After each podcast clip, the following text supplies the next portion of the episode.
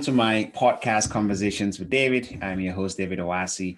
And on this podcast, we're talking to accomplished entrepreneurs across the country. We are learning about what keeps them passionate, what keeps them going. And we're also talking about some of the lessons learned along the way. Now, I'm here with my very good friend, Andre. And uh, Andre and I have been friends for some time now. And I'm super, super excited to have him on the show. Andre, why don't you introduce yourself? Uh, thanks, David. Thanks for thanks for having me on. First of all, um, so, uh, quick introduction. Oh, no, good question. I mean, I've, uh, I guess, I've tried to apply for a couple of things, and they always ask you for a quick intro, mm-hmm. and it's like it's so hard to. I'm terrible at it. Uh, the best thing I think I came up with was I'm a first generation immigrant who fell in love with entrepreneurship. Um, I think, and then you know that I've through university I was involved in a number of kind of trying to give back as best as I can and trying to uh, I guess inadvertently, I didn't realize it at the time, build a network through entrepreneurship and small startups. So, um, but since then, uh, gone on to finish uh, my undergrad in business and entrepreneurship with a focus for in eight years, uh, and uh, basically focused on work, working on a number of local startups at the time. That's kind of what I were, was prioritizing most of my school, quote unquote, is uh, trying to get as much experience as I could again, graduating with an entrepreneurship uh, degree didn't really uh, warrant a solid like, hey, here's a hard skill, apply for a mm-hmm. CFA path, and congratulations, eighty thousand dollars a year. Here you go. So um, I had to, yeah, try to piece the pieces of experiences together and realize that like I worked at a bigger company, smaller company, smaller company, smaller company, smaller company, and noticed the, the trend of hmm. The, the smaller the smaller the number of people on the team the more hats you have to wear as an individual and the more responsibility you have the more freedom you have the more responsibility mm-hmm. you have. So it just turned into this idea. I was like hey listen i think starting your own business is probably probably best. I also didn't get along with most of my bosses. Well it's something we didn't get along i just had disagreements with them. So absolutely. Yeah. Well, uh, nice introduction there, Andrew. And uh, I want to start my question first with uh, just trying to get a sense of uh, unpacking your, your journey in entrepreneurship. Mm. So why were you interested in entrepreneurship in the first place? How did you know that entrepreneurship is going to be your thing? And what started that, that path for you? You know what? That's a, that's a great question. And that's one of those questions. Um, I'll tell you how I ended up there because uh, I went to university. First year, I did um, engineering, um, and I wanted to go into mechanical engineering. And then I went and I got a sales job uh, in a, at a car dealership over the summer. And then I was told that I'm a people person and I should go. And I thought, oh, you know what? Business it is. Here we go. Mm-hmm. And then uh, for two years, I was clueless about what I wanted to do in business. I thought about going accounting because somebody told me that's a steady job. And I'm and I tried an accounting position for two years. I realized, oh boy, that's not for me. Mm-hmm. Um, and and I get it. I respect accountants for their diligence, uh, but it was just like I'm not. I need a constant things to things to move. Mm. Um, and I found entrepreneurship as I just started asking questions like, well, what is the valuable and the meaningful thing that I found? And I don't know. It sounds kitschy and maybe sounds a little corny, but I feel like the entrepreneurship nowadays is kind of like the closest thing you can get to a hunter gatherer primal experience where you kind of eat what you kill. Again, so many cliches, but I think they work because the ups and the downs um, are probably the most rewarding career wise um, that you can get as a human. I think it's kind of in this capitalist world, we have a number of ways to express ourselves in a valuable way that you can actually sustain yourself as a living. And fundamentally, coming back to it, I think I started with entrepreneurship because I saw that as a as the avenue for to really be the captain of your soul.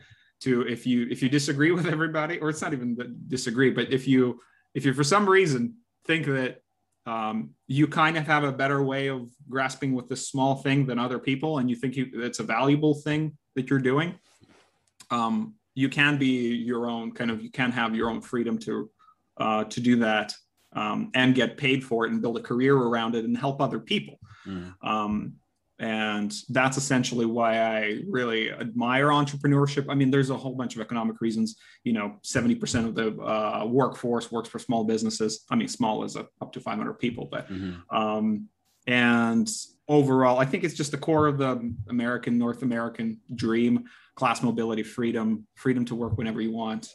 Uh, and however hard you want. Yeah, so much to unpack there, uh, Andrew. Yeah, I, I, I, I really like uh, the comparison uh, you made of entrepreneurship to that primal hunter gathering thing because you're very much responsible for your keep. You're not relying, technically, you're not relying on someone to hand over things yeah. to you. You go out there, you make your fortune, and you know, fortune, uh, fortune favors the brave, I think is what the, the term is. Uh, and I definitely agree with that. And when I just think about my experience, kind of just listening to your experience, uh, I knew that I, I wanted something out of the ordinary, you know, work for a company, build your career there, and just kind of climb up the corporate ladder. I knew I wanted something that where I can control, I can mold, uh, and something I'm passionate about.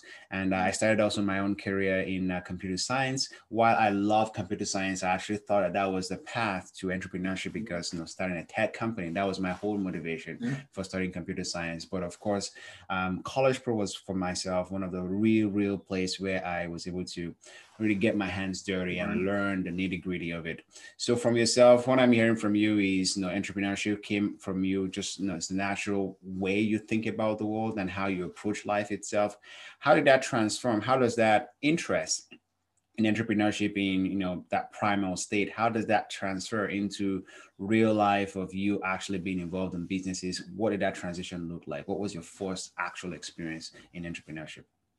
Well um, i think the freedom i think the biggest thing um, that I saw as I was I was saying was like working for a bigger company, so say Skip the Dishes, mm-hmm. where they were just kind of post Series B around. I think they had a couple hundred people, 500, 600 people maybe even. Um, and was working there, and you realize, okay, well, this is a smaller company than what I used to work at. Um, you have a little bit of freedom, but all the processes are already there. As an individual, you can't really make much of an impact. You work on, on the sales team, the scripts are written, the processes are written. Here's your A to Z and you just say this and re- re- rinse and repeat.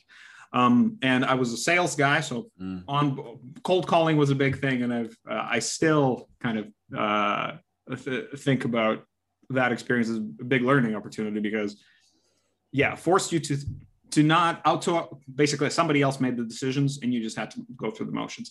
Didn't feel fulfilling.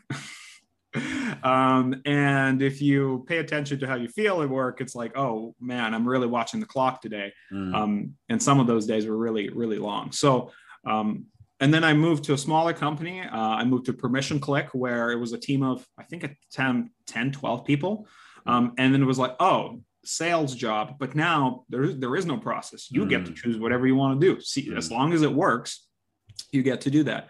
Um, and I tried that. And again, I think it was the freedom of making your own decisions, even the simple things like writing emails and figuring out when to send them, who to send them to, how to how to prospect and find new clients. And I think it was fundamentally the freedom to have a to basically go out there, find a fact or a blog post or an article that you think does something good, mm. and go and test it, and go out and bring results and report on results and be as honest as, as you possibly can be and um, and that's there's that, and then you know three, five, ten years, almost ten years now down the line um, uh, of kind of that long path. Run a re- you run your own business, and you realize that that process of hey, I'm going to go out there, get the right information, and implement it and see what happens. That's very rewarding. You mm-hmm. learn, you mm-hmm. learn a lot, and then you constantly learn. There's never, there's never uh, you never learn everything. And uh, it's very fulfilling and just it's just fun every day. That's so. awesome man. That's awesome. And I, I, guess that's the whole idea of entrepreneurship. I think it's what the, the term is called where you basically work in an environment where you can experiment try new things almost like you're running your own business and you're managing your own expectations. You're basically responsible for your work which is what you've, you've shared there. And uh, that has a huge huge impact Tell me more about your current company, how all of those experiences have led to what you currently do right now, because you know what you're doing is pretty exciting. Share some more information about that.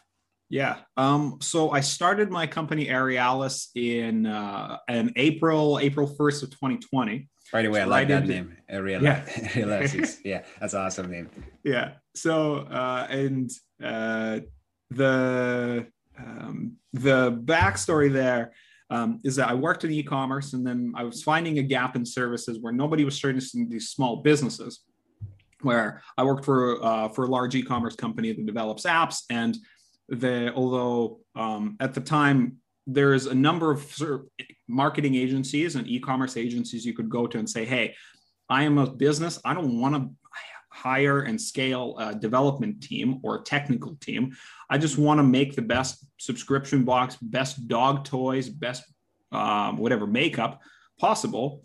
I just want someone else to do the do the tech. And if you're in a small, uh, like you, there's a million of them to large uh, to serve as large enterprise, but there was increasingly small, uh, basically nobody other than freelancers that you could really uh, look out for. And so that's where I saw the gap, and I started the business um, into the pandemic. And um, thankfully, the industry just only grew during that time. So it was a really good time to, of all things, it was a good opportunity to take advantage of. Um, and yeah, and we've essentially grown and we started providing Shopify services at the start. And for the first year, so now it's been just a bit over a year. For the first year, we've purely focused on our service and expanding the services that we provided because I mean, services we provided as things I could do and knew how to do in sort of an effective way mm. at the beginning. And then I realized, okay, I'm not going to be the best web designer. I don't understand a lot about, I've never taken an HTML, CSS, or mm-hmm. JavaScript course. I should probably find somebody who's talented and does that. So we mm. did that. Then you look at, well, are there start you start outsourcing things that you know you're not going to be good at as as the business owner um, and then we realized that if we wanted to do really really good work instead of focusing on a broad list of all the things we could do for everybody on shopify for example we decided to focus just on subscription companies and service and essentially aiming to become number one uh, shopify subscription agency you can hire to help mm. you with um, the technical bottlenecks for subscriptions on Shopify. So it's a really small niche if you think about it in, uh, from a global standpoint, but um, uh, but also a highly very quickly growing niche. Mm. And when I say a small niche, I mean there's probably 20, 30,000 companies that are doing subscriptions on Shopify.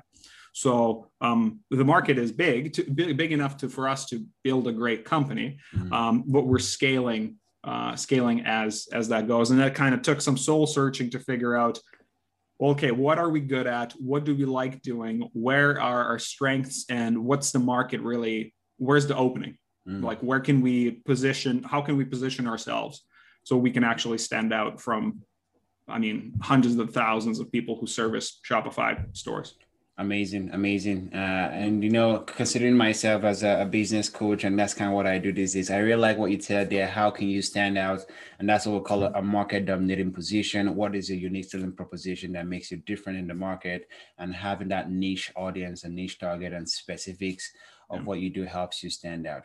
But let's yeah. kind of uh, go back a little bit. You know, starting a business in the pandemic must not have been a very easy decision. I mean, it's scary to start a business in the pandemic and I know there was a, there's a whole lot of stories in the in the background regarding what happened. But what does that feel like starting a business in a pandemic, and how did that experience affected how you went about running the yeah. business? Well, um, you know, like you know, um, I've ran a college pro franchise before, and that was kind of the closest thing I've uh, I say I've started five businesses. Three of them never made a single dollar. One of them mm-hmm. never made profit, and this is kind of the best bet that I got right now mm-hmm. uh, to scale. And I mean, it's been it's been over a year, and we're still here, and we're still plugging away. Things are That's good. Awesome. I can't complain. So, um, but college. So, for example, college pro, you and the feeling, the, exactly the feeling that you had when you're starting a franchise. You have somebody who's laid out the framework for you, and all you have to do is turn to the person to the left or to the right and ask them a question. Is this going to work? Am I, what should I do? Um, starting a business when I did, especially not knowing whether I'm going to have a first client, um, was yeah was stressful mm. to say the least. And this is I used to when I would um, yeah a lot of stress i'll say this and i didn't i'm fairly like emotionally cued in person i think i thought of myself as that but um I was uh, I, I was telling you part of the story is like once once I realized okay I really need to start this business and really need to find new customers I was borderline having a panic attack um, where I didn't even realize it I thought I had COVID because I was short of breath and I was like freaking out Um, so, um, and through university, when I was doing a whole bunch of the student entrepreneurship evangelism, um, I would used to say entrepreneurship is for everybody. Everybody should try it. Um, and I've started to realize it's like you have to have some sort of a degree of uncertainty, not necessarily uncertainty avoidance, uncertainty tolerance. And you have to be okay to roll with the punches. Like I still don't know where my income is going to be, you know, next year. I don't have, or really like in reality, I don't know if I'm going to have income three months from now, right? Because it's like things fluctuate. And um, and I know a lot of people who would be like, "Oh my God, how do you do that?" um, and uh, my girlfriend tells it to me all the time. It's like I'm kind of surprised that you're okay with so much uncertainty in your life. But the thing is, as an entrepreneur, coming back to the fulfillment side of it, you build a small skill set of how to generate value to other people and other people will be giving you money with it through it so mm. it's uh, you you solve problems for them in a way that they want to pay you and then that's kind of what make, helps you sleep at night is you know it's like i don't know what's going to happen three months from now in reality even if you're on a year long two year long five year long employment contract you have no idea what's going to happen in three months. Sure. So um, it's kind of this illusion. And uh, as, a, as an entrepreneur trying to start your own thing, you have to be okay with with that realization um, to the point where you're not again not losing sleep and not getting depressed, anxious, uh, and all these things. So I think I was quite I'm quite privileged, maybe born with just the genes that I'm fairly happy go lucky, and it's like ah you know we'll figure it out um, and it seems to work out. so. You know, yeah, that's that's pretty uh, pretty interesting because uh, I I feel the same feelings you're feeling as an entrepreneur. I understand, you know, that dealing with uncertainty and what you can control. And I think, you know, it's just the idea of, you know, don't focus on what you can control because there's no point worrying about it focus on what you can control and which is what you've laid out. So i have a specific problem i can solve. I have a specific niche i can take their skill to and solve. And then of course you know where a lot of business owners perhaps miss the mark is not having a specific strategy to go out there to talk to those people and win their trust and do business with them. And i think if you have those three elements connected together the sky really is the limit uh, if you can connect those well, that's the that's the hope. The hope here is now like we can we can uh, expand to this specific niche fast enough before somebody turns around and goes like that guy with three people wants to do this? Like let's just crush him. Let's just mm-hmm. roll out a page on our site that is going to instantly steal all of his business because we've got more traffic more customers more resources. But um, can other businesses bigger businesses take your position and say hey you know what? Going forward we're the sh- we're the subscription people you need to talk to. Um, it means saying no to a lot of work. Mm. Um, and that's kind of what I think in business and positioning um, comes back to and focus is like it's it means saying no um, to a lot of customers. So that's the thing. So it's like that's one of the decisions we have to do going forward. So right. I don't know. Yeah. Um, hopefully that's kind of the career bet for the next couple of years, right? Is mm. that I'm dedicating my yeah my future to. If we can focus on the small thing and try to do it really really well well maybe there's there's a company and or world class customer experience for people and a company that we can build around. Absolutely. Um, i think I think you have something really special here, Andrew. And, uh, you know, I, I, believe in this age, it's better to be a specialist than to be a generalist. And I think the more specialized you are, the more niche you are, the more you can actually say, I'm the best at X, Y, Z. Yeah. And uh, that brings in the revenue, I think. Yeah. I think, well, the thing is, my, my personal kind of dilemma there is on one hand, I know myself that I love doing different things. And for me, um, the idea of uh, we're just going to specialize in doing this one thing is completely counterintuitive because I mm-hmm. like learning about this, I like learning about this, and I like learning about this. Um, and I don't know if you ever heard of uh, it was Scott Adams' double triple threat idea. It's like if you want to be the best in the world at something, you can mm. either pick one thing and try and try to be the best in the world at it. If you're a basketball player, hey, you know exactly what you got to do. Mm. Ridiculously competitive. What the better option would be is, and Scott Adams likens himself as like uh, Scott Adams is the cartoonist guy who does the Dilbert cartoons, right? Mm-hmm. He's like, I'm not the best cartoonist, I'm not the best public speaker, and I'm not the best writer, but if I need to be a public cartoonist, public speaker cartoonist who also writes, I am basically one of a kind who has these three overlapping skills mm. that all add value to each other. So you have this kind of um, double, triple threat where you don't necessarily have to be the best at one thing. You still create a lot of value by combining a number of skills together. And I think fundamentally, once you peel back our kind of business proposition of we're just going to be the best at Shopify subscriptions, um, it's really we're going to be the best at Shopify subscriptions with these two particular pieces of technology and also bringing customer service that I really like. I've, I mean, at this point, worked in sales and customer service for um, most of my career in some degree. Um, so it's like that. So I think I think I'm starting to realize a couple of core features is like, hey, if we really focus on um, servicing the hell out of your clients and honest, transparent experience for everybody and delivering on your promises, it's like that's an added benefit. So a bunch of people can focus on Shopify subscriptions, but mm-hmm. can they also deliver the same degree of transparency and honesty? So I think there's still even there, even with a really small focus. Um, there's a lot of a lot of mental stimulus and still it's very exciting. And if somebody's looking at, well, I want to do something really cool and I don't want to niche myself down to being just like this one thing, there's even that one thing is going to require a million skills that you'll never run out of again learning from. Yeah. I completely agree, and you know, considering you, I think you you were referencing a sports analogy. Like even if you're the you know best basketballer in the world that doesn't mean you're only learning how to shoot the hoops right you got to mm-hmm. learn you, you got to practice the strength you got to practice the agility you got to practice different skill set to master that one niche. So it's never yeah. as simple as just the one thing. But yeah. you know, very very great points. Yeah. But um, Andre, just from our conversation here, you know, mm. clearly I've been hearing your excitement about the world of e-commerce, and it sounds to me like you're really really passionate about the space. You've of course had uh, experience a number of years working for other businesses that work in this space. What is it about the e-commerce space that really gets you excited, and why should people really you know pay attention to the e-commerce space? Yeah. Um, you know, e-commerce was kind of off my radar for a while, and it's like it's kind of mind blowing how big that industry has got, even though how small it is relatively. I think to retail, I think e-commerce at this point is around twenty percent of retail, global retail. So mm. if somebody goes buy something, about twenty percent of that happens online.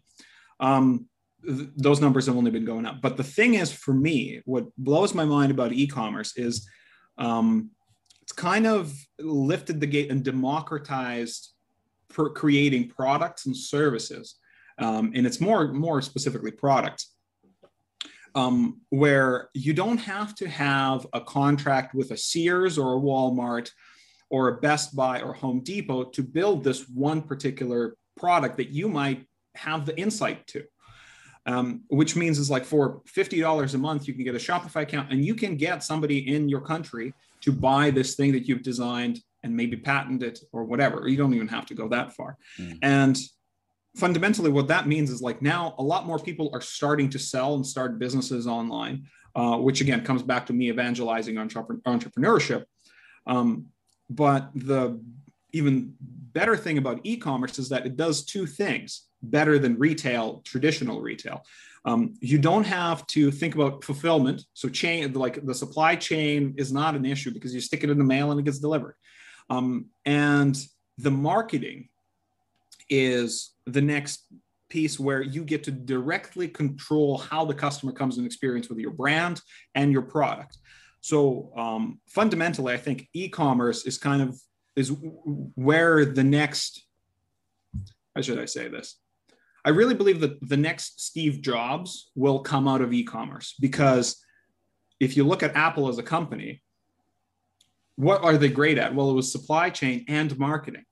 And if Steve Jobs was alive today, he would be probably writing the copy on his own website uh, because he was that kind of person who wanted to control the positioning and the branding and the story. And you can do that with e commerce.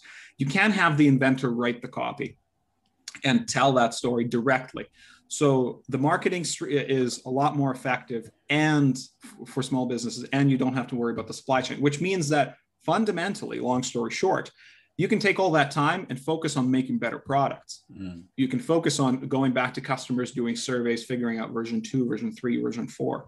Um, And I really believe that what podcasting, blogs, and YouTube have done to the world of kind of media and entertainment, you're going to have direct to consumer e commerce We'll do the same thing to retail mm. in five to 10, 20 years. And we're, we're seeing that on a smaller scale. But I do believe that at some point we're going to be a lot more comfortable buying online um, just because the experience is going to be that much better than going to, to a retail store. Mm. And I mean, the pandemic kind of highlighted a lot of this to us um, just from health concerns is one thing, but just from the experience that hey, it is possible to buy online, and you actually have can have a better experience buying online because you do it from your home, you do it, um, and it just gets delivered to the door. I mean, how much more simple can it get? Uh, yeah, and I definitely agree with you here, Andre. Uh, from what you've shared here, it sounds to me like e-commerce is definitely the future of retail, and everything is gravitating towards those. I know, like even Amazon and lots of other companies they're starting to like test that. Of course, Amazon is uh, one of uh, the, the, big uh, players in, in this yeah. space. But my question for you, Andrew, is if someone is you know listening to us now and they're thinking, okay, I want to be an entrepreneur, but I don't know what industry to focus on. I don't know what technology to focus on. Mm. But now they've heard you. You said e-commerce is the future of retail, and this is going to be the big big thing in the future. How can they go about starting, uh, you know, being an entrepreneur in this space? What kind of options do they have? Are the only options available? Is the only option available is to start their own product to sell, or are there other things they can do in this space to maximize this opportunity? Yeah, well, um, there's yeah, there's two two ways to go about it, I think, and this is just me being kind of top of mind. Uh, what kind of first things that come? Um, starting with, as, as people like to say, hardware is hard. So it's hard to design a physical product. That mm. is, it's actually very, very hard to design a physical product. It's a lot harder than to do a software product mm. or even an, a service product. So we're we're a service company, and we started taking advantage of the e-commerce revolution um, and direct-to-consumer uh, trends by just providing our services as hey we are experts in xyz we'll make better emails. We'll make better websites. We'll, we'll make sure your customers know all the benefits um, of your product. Don't leave. We communicate better uh, with them xyz you can do that. And you can become a freelancer. There's a million ways. Fiverr uh, hey um, HeyCarson is a specific shopify specific one um, StoreTasker is another Shopify specific one that is specifically for, for freelancers where you can sign up and outsource your, uh, your services. And then you can also, if you have a product idea, you can start, just go to shopify.com and start a service um, or start a product and put up a couple of, pictures. and it's very, very straightforward. Um, you can put up a couple of pictures if you have a prototype um, I would almost say if you're not sure, I mean, there's Kickstarters is another way of doing it, uh, where it's kind of where you don't have a you have an idea product idea and you need to pre-sell something. That one's a little more like to, to have success on Kickstarter it requires a little more upfront capital if you really want to produce a really good video, which typically is the key key clincher for Kickstarter and that kind of stuff. Mm-hmm. Um, but I'd say it's it's never been easier. So I'd say go to Shopify and see how easy it is that you can start an online store and start collecting credit card payments in 4 hours if you really wanted to. Just pick a free theme and before you pay anything to Shopify, you can have a fully functioning online store. Um, the question of what to sell, that's a hard, that's the much harder part. And um, and I I, I don't know. It's it, that's yeah. That's like where where do good ideas come from? That's, right. that's the question you're asking. And, uh, and that's or, I guess an, an, entirely different conversation. You you, you have to kind of like experiment. Yeah. What do you want to sell? Well, you know, uh, and one thing I don't want to um, I don't want to overhaul or um, right over. There's a there's a big piece of, for example, in e-commerce. Uh, I don't really do anything with it, but drop shipping. So it's taking someone else's product and just repackaging it and doing it. And I know not a lot of people who are doing it with uh, fulfilled by Amazon, so FBA. Mm-hmm. Um, stores where you find a product that is maybe under marketed and you use your knowledge of English and your understanding of a customer niche and you just re obviously the margins are smaller because you're paying somebody else to come up with this idea and design things um, and, and basically sell them and fulfill them. But there is definitely a business there mm. um, too. So drop shipping is another thing that you can take a look at. Design your own product and go direct to consumer. Drop shipping and reselling essentially. You can create services that freelance if you're low, if you can design logos, if you can change fonts, if you have HTML and CSS or front end experience, back end experience. Um, and then just again picking a niche you can really like picking the small customer group people think of uh, some people that you can really help and figure out how many people just like this person that i've helped once mm-hmm. can i mm-hmm. find and how do i find them and how do i get my message to them Amazing. Those are fantastic, uh, fantastic insights and four steps. I'm fascinated by the world of e-commerce, but that's not really my area of uh, expertise. So it's very nice to hear some of those uh, ideas from you. Yeah. So for yourself, uh, this might be a dumb question, but I'm very curious uh, about your answer. What would be the difference between Spotify and like an Amazon selling on Amazon? Like, what's the difference there?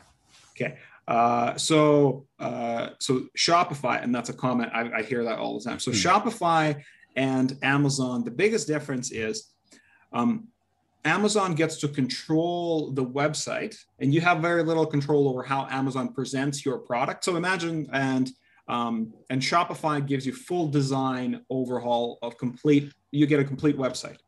Um, so if I list my product on Amazon, um, Amazon chooses who gets to see it and um, where to put it. You can pay for ads on Amazon. You can bump up your ratings with better descriptions and so on and so forth.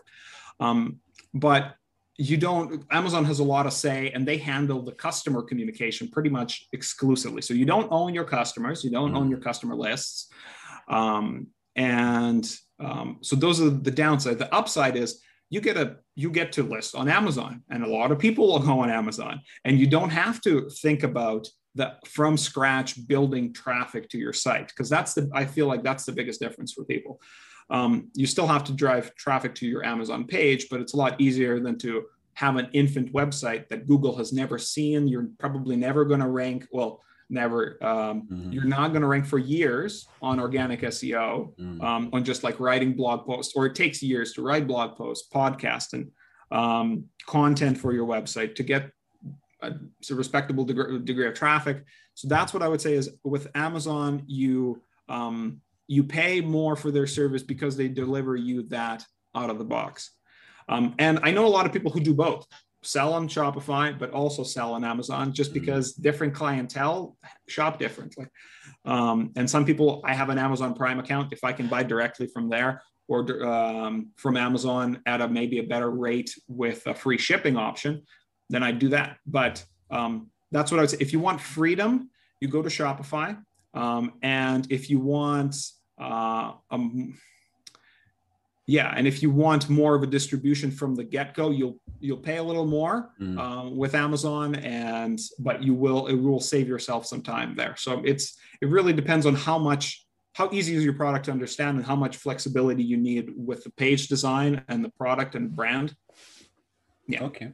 Totally makes sense. Yeah, that that really really clarifies it. Thanks for for answering that. Mm-hmm. So you, almost Sorry, like kind of a long-winded answer. No, no, I, I really like this. More, more like pick your poison, which one works better for yeah. for what you're looking for, yeah. or even combining both. Mm-hmm.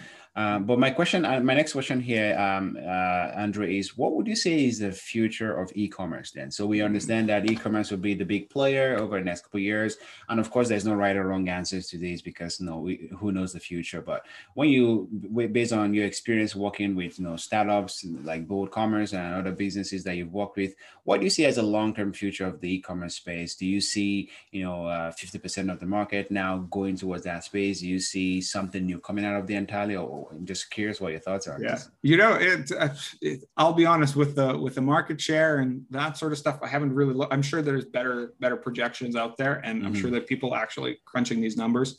Um, I live kind of in this microcosm of oh, how small businesses interact with e-commerce, but what I can see even from this small scale is first of all, I see a lot more people starting out in e-commerce. So I would imagine there's going to be a lot more like Shopify talked about last year about a million Shopify accounts being started. So think about you started, you helped some, you have a million people start mm. a business. That's mm. ridiculous. Um, so uh, that's and that's really cool. How many of those businesses actually made a dollar and became profitable and started scaling, it's all kind of uh, Pareto distribution, I would imagine. And 80% of money comes from 20% of people. Um, but I think the future is we're definitely going to see more and better e-commerce infrastructure. We're going to see market pressure. We're going to see people like just general consumers expecting better experiences on the web um, expecting things like online buy online pick up in store i know that i i do that and i started doing that more and i mean we've kind of been forced to do that for the last couple of couple of um, months too or you know through the last year and big retail is coming around to this idea this is now well it's not now it's a been around this idea of omni-channel selling um, uh, in retail has been kind of popular over the last 15 20 years so, an omni-channel means is like, I want you to be able to buy wherever you are. So, if that means that you're surfing our website, or if you're on our Instagram page, or if you're on our Facebook page, we want you to be able to find the right product, have a good brand experience, purchase, and then get it delivered or go and pick it up wherever. Mm. So um, I see a lot of people having ridiculously good e-commerce experience. Otherwise, they would just get pressured out um, and they just would miss out on like leaving money on the table and they would get um, left out and um, or i mean we're seeing this with retail even if you if you walk into a best buy nowadays uh, if you remember how it was for example five five ten years ago store shelves were packed mm. right? And now it's more of a showroom experience. And i think apple was kind of one of the first people to really start rethinking what does retail space look like. And i love actually taking like takeaways from retail into e-commerce uh, because sometimes we don't really think about it but it's exactly how so for example if you've ever done any online shopping for clothing it's like if you imagine what a clothing website would look like for sneakers or whatever uh, apparel first two things you see is men's women's and then if you think about it if you go to the mall you realize oh as soon as i walk in what am i asked to make a choice am I going right or am I going left? right. And it's like er, e-commerce pretends like we're such rebels and we're crazy and, you know, so innovative, but people have been doing this. And then you go category one, category mm. two, category three, category four. So it's not, again, product discovery, all this customer experience. It's not, um, I think we're going to see a, a very good augmentation of in-person experiences, showrooms where you can go and play with product, play like actually get a, um, kind of like going into an Apple store, right? uh, get an idea of what the product feels like, what it weighs, how it interacts, talk to another person about it. Um, but also, you can do pretty much, you can get all of these, uh, some portion of the experience online. Um, and I think just standards for online purchasing are getting just raised every day.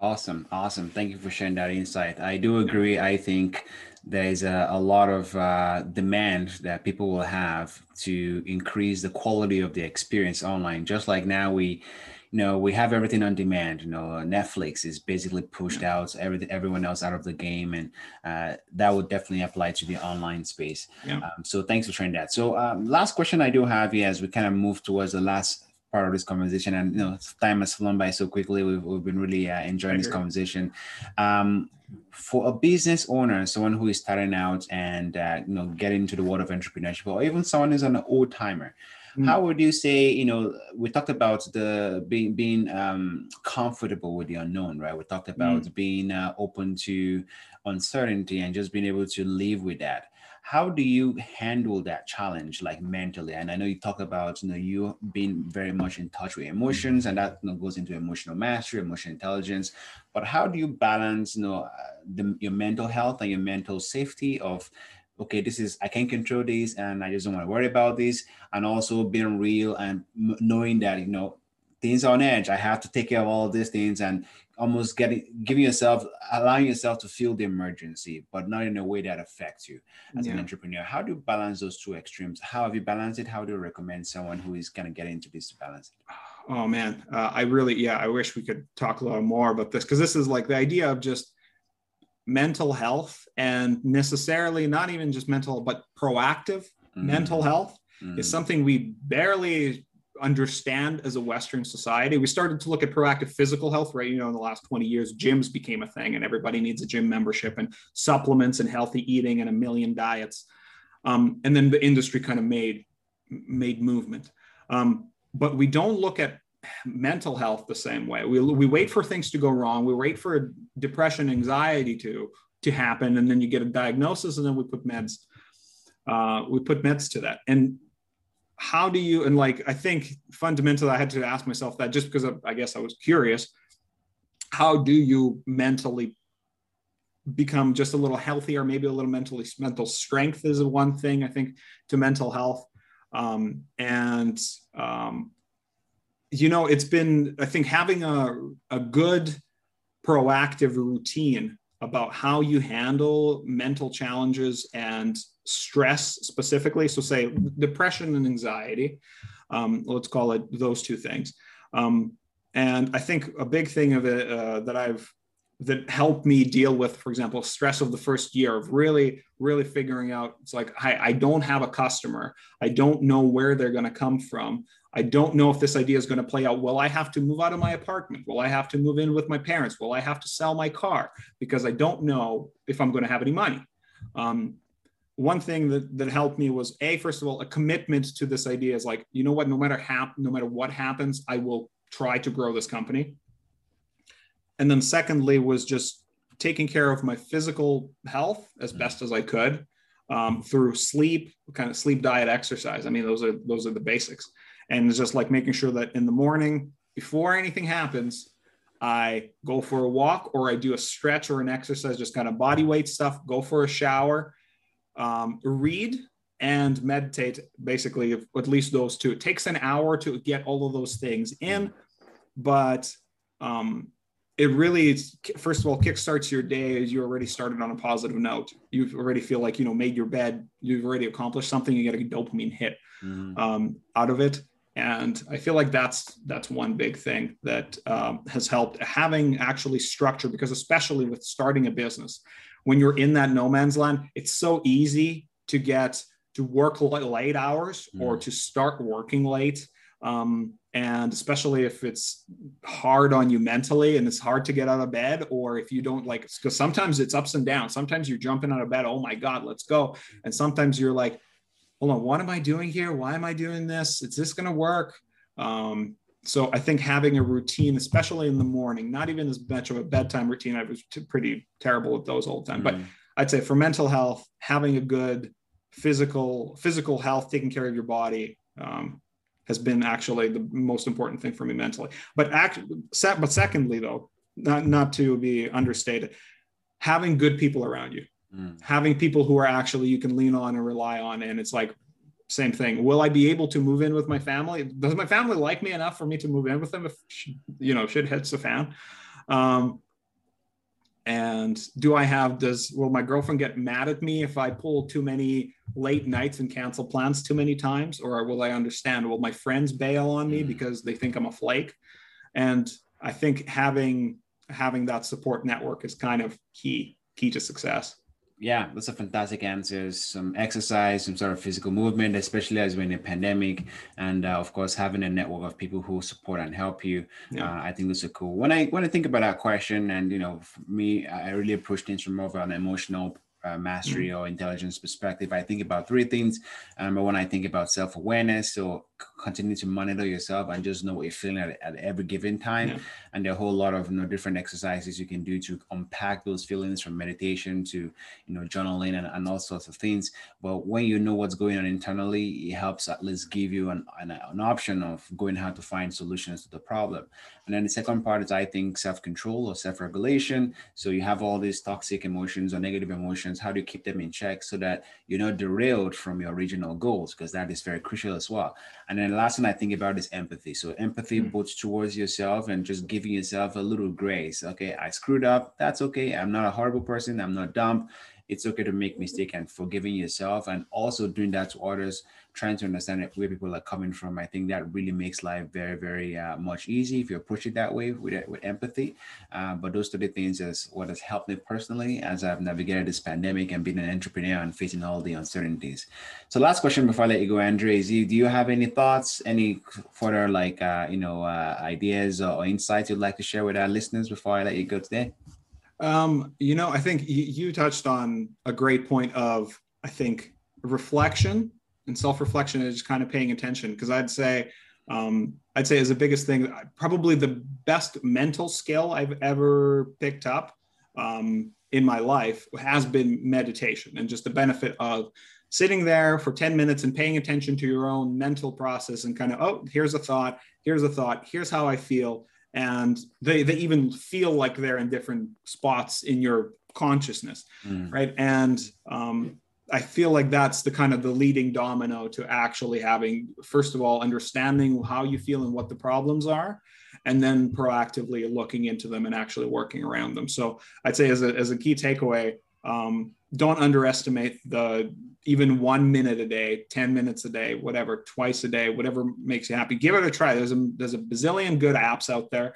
Um, I use uh, Waking Up uh, and it's a paid one, but if you just email support at wakingupodcast.com uh, or whatever it is, um, support at waking up, they'll give you and ask them for a free mm, account. They'll give you a free account because they mm. don't want like it to be a barrier, cost to be a barrier. So I'd say yes. Um, I think that all starts with how we talk to ourselves and you have to first listen to yourself mm-hmm. before you can really healthfully talk to yourself. So, Absolutely. Yeah. And where, where can people find you if they want to learn more about you and your company and what you do? Oh, um, aerialis.management is our website, uh, bringing us all back to business. Um, we do Shopify subscription management, so we improve um, sign up flows, customer lifetime value and spendings, and email uh, email conversions and optimization, and also paid advertising. So Facebook ads, Google search ads, that sort of stuff. Um, and uh, you can find me on LinkedIn, Andrei Rudnick, and just send me a message if you have any questions, Shopify related or business related. Um, I'd be more than happy to help and uh, very happy to share whatever secret sauce, uh, quote unquote, uh, I could have found in my um, small years of uh, entrepreneurship. So that's that. Absolutely. Thank you very much, Andrew. It's been such a pleasure getting you on the show. I, I, feel like I, I I'm living this conversation with a lot more insight into uh, the e-commerce space. Uh, I think it's fascinating. I think what you're doing is courageous. It's exciting, and I can't wait to uh, follow up and touch base uh, in, in, the coming months to see how things are going. And I'm sure you know you'll you'll crush it. But thanks for coming on the show. Yes, thanks to you, David. And again, same to you. Uh, I know exactly how it feels to grow, start a business, and grow a business in the crazy time like this. And so, yeah, uh, very much same goes to you. I watch your stuff, and uh, yeah, it keeps me going. Thank you, sir. Thank you, sir.